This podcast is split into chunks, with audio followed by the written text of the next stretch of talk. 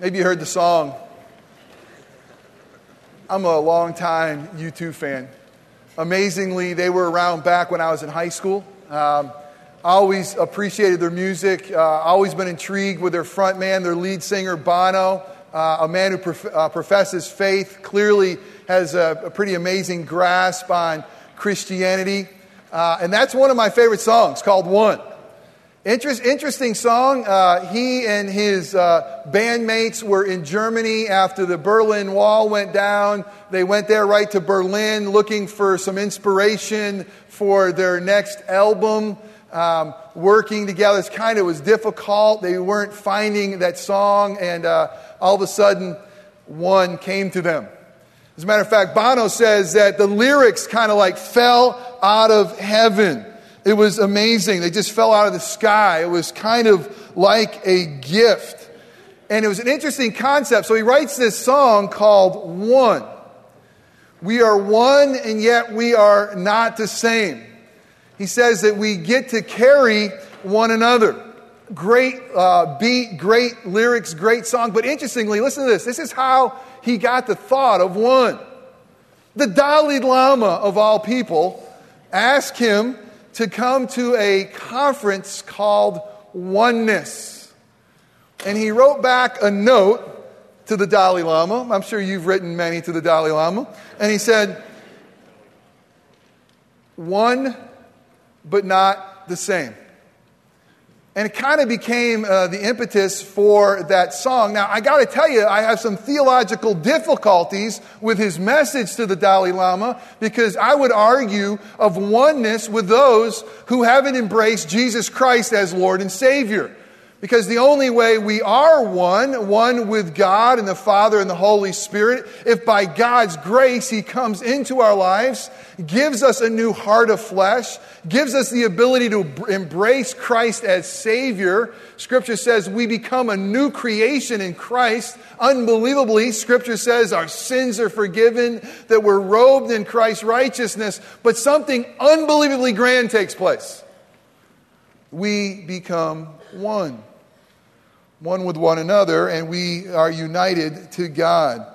It's interesting also, uh, I read uh, U2's uh, book, their biography, uh, and Bono says that when they performed that song, he used to get irritated because people would sing the lyrics wrong.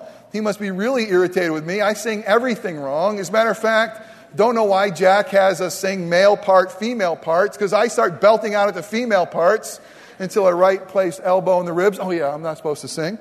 But the problem was, is people were singing, We are one, we're not the same. And they're saying that we have the privilege, we get to carry one another. No, they said we carry one another. He says, no, no, we have that privilege. We have to carry one another. And it intrigues me because that's really the church. This is what we've been looking at through the book of Ephesians we are going to take a turn here. We've looked at this mystery of God in the book of Ephesians. The mystery that God would send forth his son, Jesus, into this world to unite all things in Christ. That's the whole purpose. He says this unbelievable mystery that God is going to unite everything, and not just here on earth, but in heaven and earth in Christ Jesus. If you look at uh, Ephesians 1, verses 9 and 10, very clearly, Paul, inspired by the Holy Spirit, is going to lay out for us what is this mysterious plan revealed to us in the book of Ephesians that he is making, uniting all things in Christ. 1 through 3, basically, we have this message. How did God the Father, through Christ the Son and the Holy Spirit, make us one in Christ? We can't pass his blow by. That's amazing mystery of making us one. The first thing he had to do is God says he had to take those who were dead in their trespasses and sins, Ephesians 2 1, that includes every single one of us, and make us alive. So there's a mystery that God would come in, in the form of Christ and to make dead men and women alive in Christ. It's an incredible work. But also, he would do even more that Jesus came not just to give us life and life abundantly, thank you, Jesus, but He's also come to unite us. He's come to make us one. And really, a, a major part of chapter 2 is this mystery that God is making one, what he calls one new man or one new humanity. Jesus came to unite us, but listen, to make us as we've always intended to be with the Father in holiness through Christ, united to one another. We are a new humanity. We are a new family. So, one through three is really saying this is how it happened. This is how God, and listen, we can never forget, God is the one who always initiates with us. God is the hero. It's by God's grace that we are saved. It's been God's plan before the foundation of the earth that He would call us to Himself, that He would make us family. So, unbelievably, this mystery that is unfolded in chapters 1 through 3 is how we are made one in Christ. And now, Paul, as any good pastor would, is going to turn the corner and says, Now, let me tell you how you are to live as one in Christ. So that's where we begin today. How now are we to live? God says we've been made alive. God says that we've been united. Uh, God says that we are to live in a new way. We are one in Christ, but we are not the same. This morning's message is going to look at that unity in Christ. Right on the heels of this, verses 7 and following, we'll look at our diversity in Christ. Each one of you is unique. Each one of you is gifted differently, and it makes the puzzle of this Christianity and the beauty of the body of Christ even more compelling. But more about that next week. And this morning, we have the privilege to celebrate the Lord's Supper. This is, this is a tangible, pliable, tasting reminder that God wants us to know. Here's what He wants to say this is a story and a meal. I want you to know that we are one. Jesus is going to say, Remember, and I want you to know the cost of becoming one. I want you to know the sacrifice that Jesus would take to unite us and make us alive. And this meal is also to say, we take it to maintain our unity because we do have a tendency to drift apart. All right, so you ready? That's kind of the intro. Uh, let's turn our Bibles to Ephesians chapter 4. If you didn't bring your Bibles, no worries. Uh, the words will be on the screen be, uh, behind me. But if you're reading them in your lap, or if you're hearing them, or you're seeing them on the screen, let's all be mindful. This is Jesus' love letter to us. Uh, this is holy and inerrant word. It will never lead us astray without error. And we have such a blessing to be able to sit under the authority of God's word. And this is the authority. Paul writes to the church in uh, Ephesus and to us in Ephesians 4, verse 1.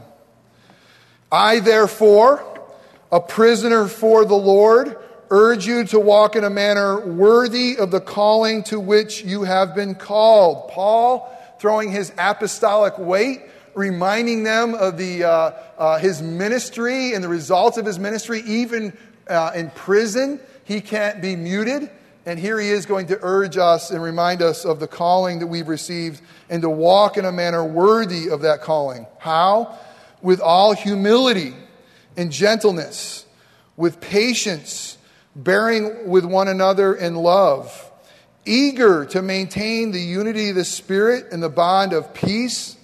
There is one body and one Spirit, just as you were called to one hope that belongs to your call one Lord, one faith, one baptism, one God and Father of all, who is over all and through all and in all.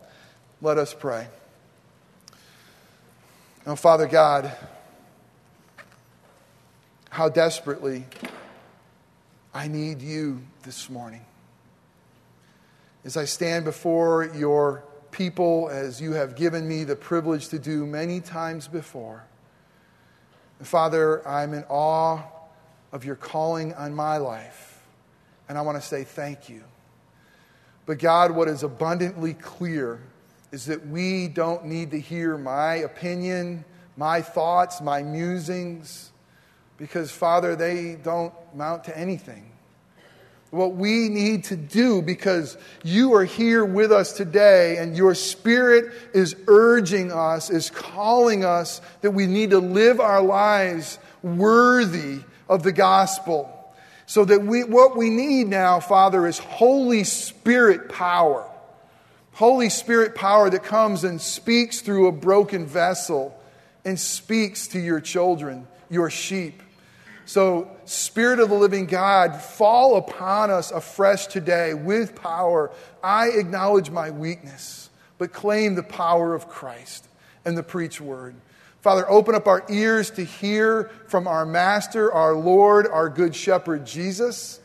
Father, may the Spirit of living God come and shine the light of Christ into our minds, and so that we can understand this. This is so important for us to live this way. So, Father, shine the light of your word and the light of your truth and the light of your love and grace into our minds. Father, I pray that in a supernatural way you will wrap your arms and your hands around our hearts.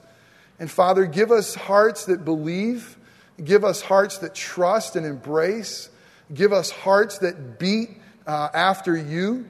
And Father God, remove uh, our unbelief and remove the stoniness that remains in our hearts of sin. Father, you call us to walk today. You call us to a walk, a, a, a, way of life that reflects what Jesus has done for us. So, God, would you please empower our feet so that we can walk out of here with boldness and with confidence and with courage, but also in a manner worthy of the gospel. Father, I pray that you and you alone would receive glory. I also pray that God, that what is true and what contains the good news of Christ, that you would use those things to make us more like Jesus, our Savior, your Son. And Father, the things that are wrong or merely my opinion, may they quickly fall away and be forgotten. We pray that you and you alone receive glory. We receive joy and challenge. And it's in Christ's name we pray. Amen. If you'd like to follow along in your bulletin, you'll find a outline this morning, as usual. The first thing we want to look at, again, very briefly, is this mysterious work of God to make us one. That God has made us one in Christ. And what I want to take you to this morning is the fact that this incredible work of God, Father, Son, and Holy Spirit, this triune God's work to unite us to Christ, is really an answering to Jesus' prayer. Because in John 17, what we will call the high priestly prayer of Jesus at the end of his life. He is calling out to his Father and he is praying for us. He says he's praying for us. He says to his Father, I'm praying that you will make them one. Look, look with me, if you have your Bibles, to John chapter 17, verses 20 and 21. And we're going to pick up Jesus' prayer there. And it says this He's praying to his Father, of course. And he says, I do not ask for these only, these are the disciples, but he's asking for us, but also for those who will believe in me through their word. That includes me. I believe in Jesus as Lord and Savior through the word of the disciples, through God's word. And that includes many, I hope all of you who are believing in the Lord Jesus Christ. Jesus is praying for us in this passage. In verse 21, he says this that they, you and me, may all be one. That was Jesus' prayer, it was his ministry. Just as you, Father, are in me and I am in you, that they also may be in us, so that the world may believe that you have sent me. Church, did you just hear what he said? Jesus is saying that our unity with the Father and our unity with one another, our becoming one, is what Jesus wants to show the world that He is real, that He loves and He's good, that He's come to rescue us, so that the world can see the way we ridiculously love one another because we ridiculously love Him because He ridiculously first loved us. And because he has loved us so much, now the world will see the fact that yes, we may be white and black and Hispanic, poor or rich. We might be all over the board uh, racially. We might be all over the Lord economically. But in Christ Jesus, church, we are one. And our oneness is to be a tool in the Father's hand to bring more to himself. He should look at us and see us as truly family, truly in love with Him and one another in such a compelling way that folks will say there is a God. There is something about those people that's mysterious, the way they love one another. And you see, this is an answer to Jesus' prayer. The Holy Spirit has come to fulfill that prayer. We looked at that in chapter 2. The Holy Spirit has come and has united us, has made us one. And you ready for this? It's made us the dwelling place of God. Orangewood, that is what we are. We are the dwelling place of God's Spirit right here. We are the place where heaven and earth meet. Go figure. We're the place where this new humanity in Christ is supposed to live and to love and to proclaim the way we live and the way we love, set free by the work of grace and the work of Christ. Isn't that good news? And I can't tell you enough. Set free by the work of Christ. Listen, let us love him in response to the way he ridiculously and radically loved us. Here's some incredible good news. We don't have to perform to earn his love or to be accepted into his family. By his grace and through the work of his son, we already are loved. We were loved before time began. We have been set free by Christ. And now we respond compelled by love. That was yes last week's sermon, but we can't get enough of that. It's the love of Christ that compels us and it really, it should be to the world a sign that Jesus' ministry was successful, that the Father is loving, and the Spirit of the living God is here among us. But Paul has an urgent call to maintain our unity. Look again in chapter 4, verses 1 and 2. He has urgency and in his voice. It's kind of a big therefore. All that God has done in Christ through the Spirit. Therefore, a prisoner uh, for the Lord, I urge you, urge you to walk in a manner worthy of the calling to which you have been called. And he tells us how we are to walk. Uh, worthy, it's interesting Greek word here of worthy. Worthy basically is giving, it's, it's like a picture of a scale. It's giving equal weight. You, listen, you and I have, those of us who proclaim Christ as Lord and Savior, we have this weight that we proclaim that we believe that there should be a scale in our life that measures, that's equal to what we proclaim is true. That He is the Lord of our lives. He is our Savior. He is our best friend. He is Jesus, the reason that we live and move and have our very being. And so, what this worthy really means is this walk your talk. Your life should have an equal balance of what you profess and what you do. Now, we all know that we're prone to wander. We all know that we sin. We all know that sometimes the scale's not going to be right, but let me remind you again and again and again he doesn't love us because of that scale. He loves us as a mysterious, eternal love as his children, set free by the blood of the Lamb. But now Paul is saying, let me just tell you, be worthy of that calling. Walk your talk. How is it with you? Are you walking your talk with Christ? And I love this verse, calling, this word calling. You'll hear, you'll see that he uses that actual word if you have the ESV or probably the NASB translation. That's the true uh, translation of what is happening in 4 1. Calling. God wants us to be reminded that it is His calling on our lives. He is the great initiator. We should remember uh, Ephesians 1 4 that it is God who called us to Himself, predestined us to Himself before time began. Ephesians 1 4.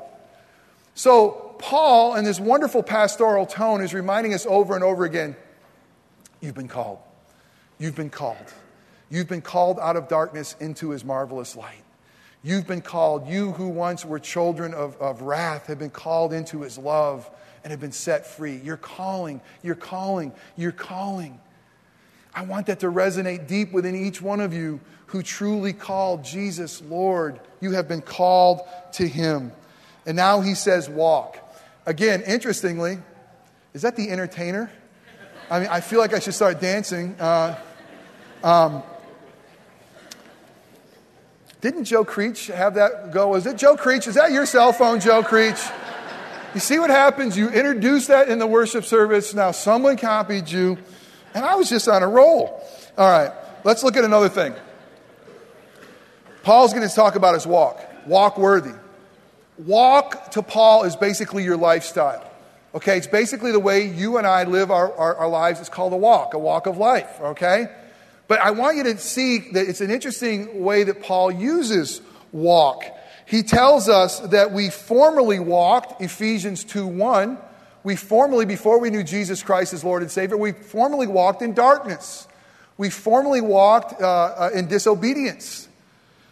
And now he says that we've been created to walk in Christ. It's an incredible verse in verse 210. He says that for those of us who are family in Christ, that we are his workmanship, his masterpiece, created in Christ Jesus to walk in good works. That's why he's rescued us. That's why he saved us, so that our walk would be different than the world's.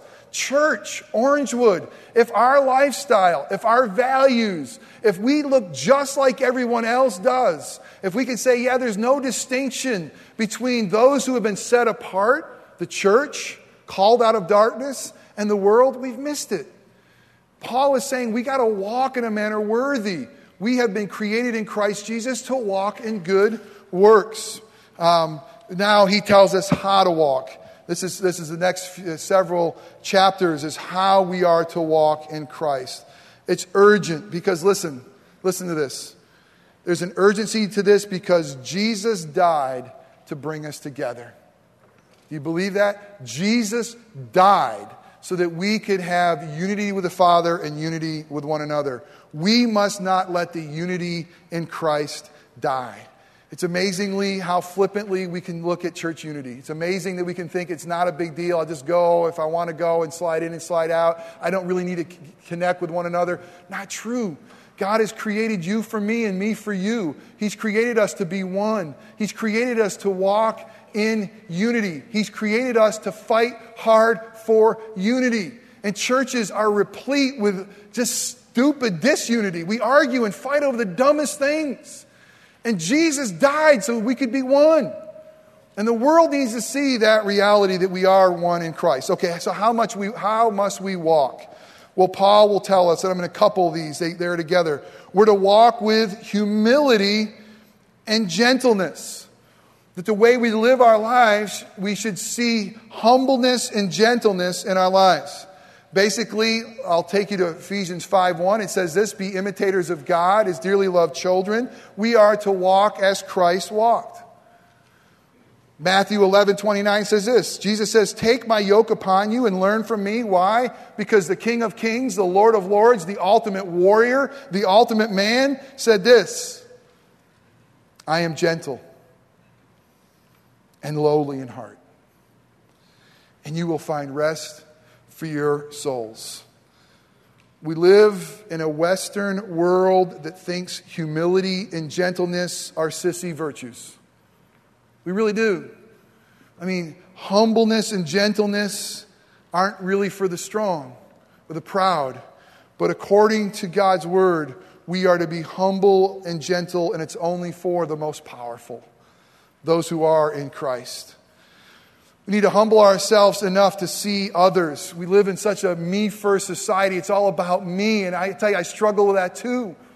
But we've got to be humble enough to really see others. And I think of Jesus in Philippians 2, verses 3 through 5. It says this Do nothing, church of the living God. Do nothing, Orangewood, out of selfish ambition or vain conceit. Nothing.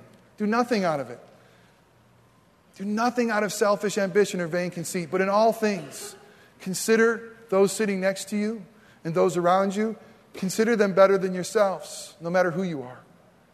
Consider their needs more important than their, yours. Consider that your, their name more important than their, yours. Consider others. That each of us, 2 5 says this, each of us should have the attitude of Christ Jesus. That is supposed to be our walk in humbleness and in gentleness humble enough to see others, not living our lives saying, Do you know who I am? But living our lives saying, Do you know who you are? Just think about this. Let's just dream with me for a minute. Can you imagine if we left here and we wanted to live our lives letting others know who they are? and not have a do you know who I am mentality? Can you imagine if we came in contact with whoever it is and we knew as soon as we saw them that they were image bearers of God, that we knew their incredible worth in God's eyes, reflecting His image, and that we were going to live our lives as a church and as individuals, trying to let people know their worth and value in Christ. Wow. This world, this community, this church would be set upside down. and the kingdom would be advanced if we could live our lives humbly, seeing others, gently, enough to empower others. We need to have a posture here, Orangewood, is how do I serve you? How do I take what God has given me to strengthen you and to make you all that you need to be? This is what we see in Jesus. He is God Almighty. One of my favorite hymns growing up was uh, um, He could have sent, He could have called 10,000 angels to destroy the world and set them free. Any former Baptist here know that song? All right, I sing every week. He could have called 10,000 angels to destroy the world and set him free. It goes on. He could have called 10,000 angels, but instead he died alone for you and me. That song pierced my heart as a young boy because I realized that he had the power and the authority to destroy the world. And yet, he humbly, because he loved you and he loved me and he was honoring the obedience to the Father, he died. He set aside that power. He didn't use it for his own interest, even taking him off a cross. If God has given you power, and I know He has, maybe in prestige, maybe in money, maybe in relationships, if God has given you any kind of power and influence, God has given them to us to empower others. It's called gentleness, it's called meekness. And that is how Jesus walked, and He's called us to walk similarly gentle enough like Jesus. Not only that, we're also to walk with patience and tolerance. We're to be patient with others because you know what you and I are? We're works in progress. Is anybody here completely holy yet? Is anybody here sinless? Do you know that there was a movement here in America, a holiness movement, that there were people who thought that they'd arrived, that they no longer could sin, and we actually had ministers in the pulpit would stand up and say, I want you to know I haven't sinned in three years. I want to say, dude, you just sinned. You kidding me? Your arrogance. Are you kidding me? You're going to tell me you love the Lord your God with all your heart, soul, mind, and strength all the time, and your neighbors as yourself? I don't think so. Because none of us have arrived. Here's the reality we all are works in progress, every single one of us. And some have more work to do than others. And some of your work is a little bit straining on us. And some of my work is a lot straining on you. You've had to see it before your eyes in the last 16, 17 years here at Orangewood. We're works in progress. Be patient with one another. But here's what I want you to picture we're all works in progress, but we're all masterpieces. This is what Jesus says we are his masterpiece in Christ Jesus. How can we be patient with one another? It's only if we realize what Jesus is doing. In a sense, we are perfect in Christ. The work is finished. Our sins have all been paid for. We are robed in His righteousness. Amazing. We are His masterpiece today, but He's still working on us. I love what Hebrews 10:14 says. Through one sacrifice he has made forever holy, ever perfect those who are being made holy. That's us. Can we be patient with one another? We're in different places. Some of you are really smart. And some of you have been walking with Christ a long time. And by God's grace, and you should be filled with joy with this, we have people walking in this church that are just hearing the gospel for the first time. And I pray to God that makes your heart sing. And I love that people come out and they're asking me some basic questions about Christianity. Patient with one another, long suffering, bearing with one another. That's what God is calling us to do, to carry one another. It's a privilege. Bono was right. God did give him some inspiration there. We have the privilege of carrying one another. Galatians 6, 1 and 2 calls it that's our call. Our calling is to bear with one another, to carry one another, to love one another. How are we to walk as Christians in humility and gentleness? How are we to walk with one another? With patience, bearing one another I use the word tolerance. Let's just look at that for just a minute. This doesn't mean that we're tolerant of open sin. Scripture is very clear that if we love one another, we will speak the truth in love. And if there's someone in sin, someone that you know is cheating on a spouse, or someone who's abusing drugs, or someone who's in open sin, the most loving, God honoring thing to do is to confront them and say, Let me tell you, I'm, I'm, I'm brokenhearted for you, but love them But this is bearing with one another, being tolerant of the reality that they're a work in process too. There's good news. We get to carry one another. And lastly, we walk in love, if nothing else. In nothing else, we walk, walk in love. Be imitators of God, therefore, as dearly beloved children, Ephesians 5 1. And then we need to walk in love. Why does the church often walk in judgment? Why does the church often walk with an air? Why does the church often feel like we have obtained something on our own and the world should look up to us? All that we have is by grace. All that we have is because He first loved us. The world needs to see us walk in love, in love with God's creation, in love with God's image, in love with God's bride, in love with one another. That's what we need to walk in. Walk in love. The foundation of our unity in verses 4 through 6, and this is, this is great, and um, we'll have to come back to this, but it's this there's one body and one spirit, uh, just as you were called to one hope. I want you to hear a word. Uh, do you think if you a word that's used a lot here? Uh, shout it out if you hear it a lot. There's one body, one spirit, just as you're called to one hope, which belongs to your call. One Lord, one faith, one baptism, one God and Father who is over all and through all and all. And all. What word does he want to emphasize there more than anything? One.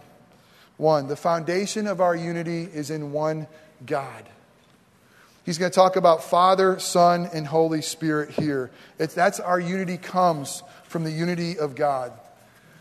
The most, probably the most important passage in the Old Testament, Shema, uh, out of uh, Deuteronomy 6, says this Hear, O Israel, the Lord your God is one.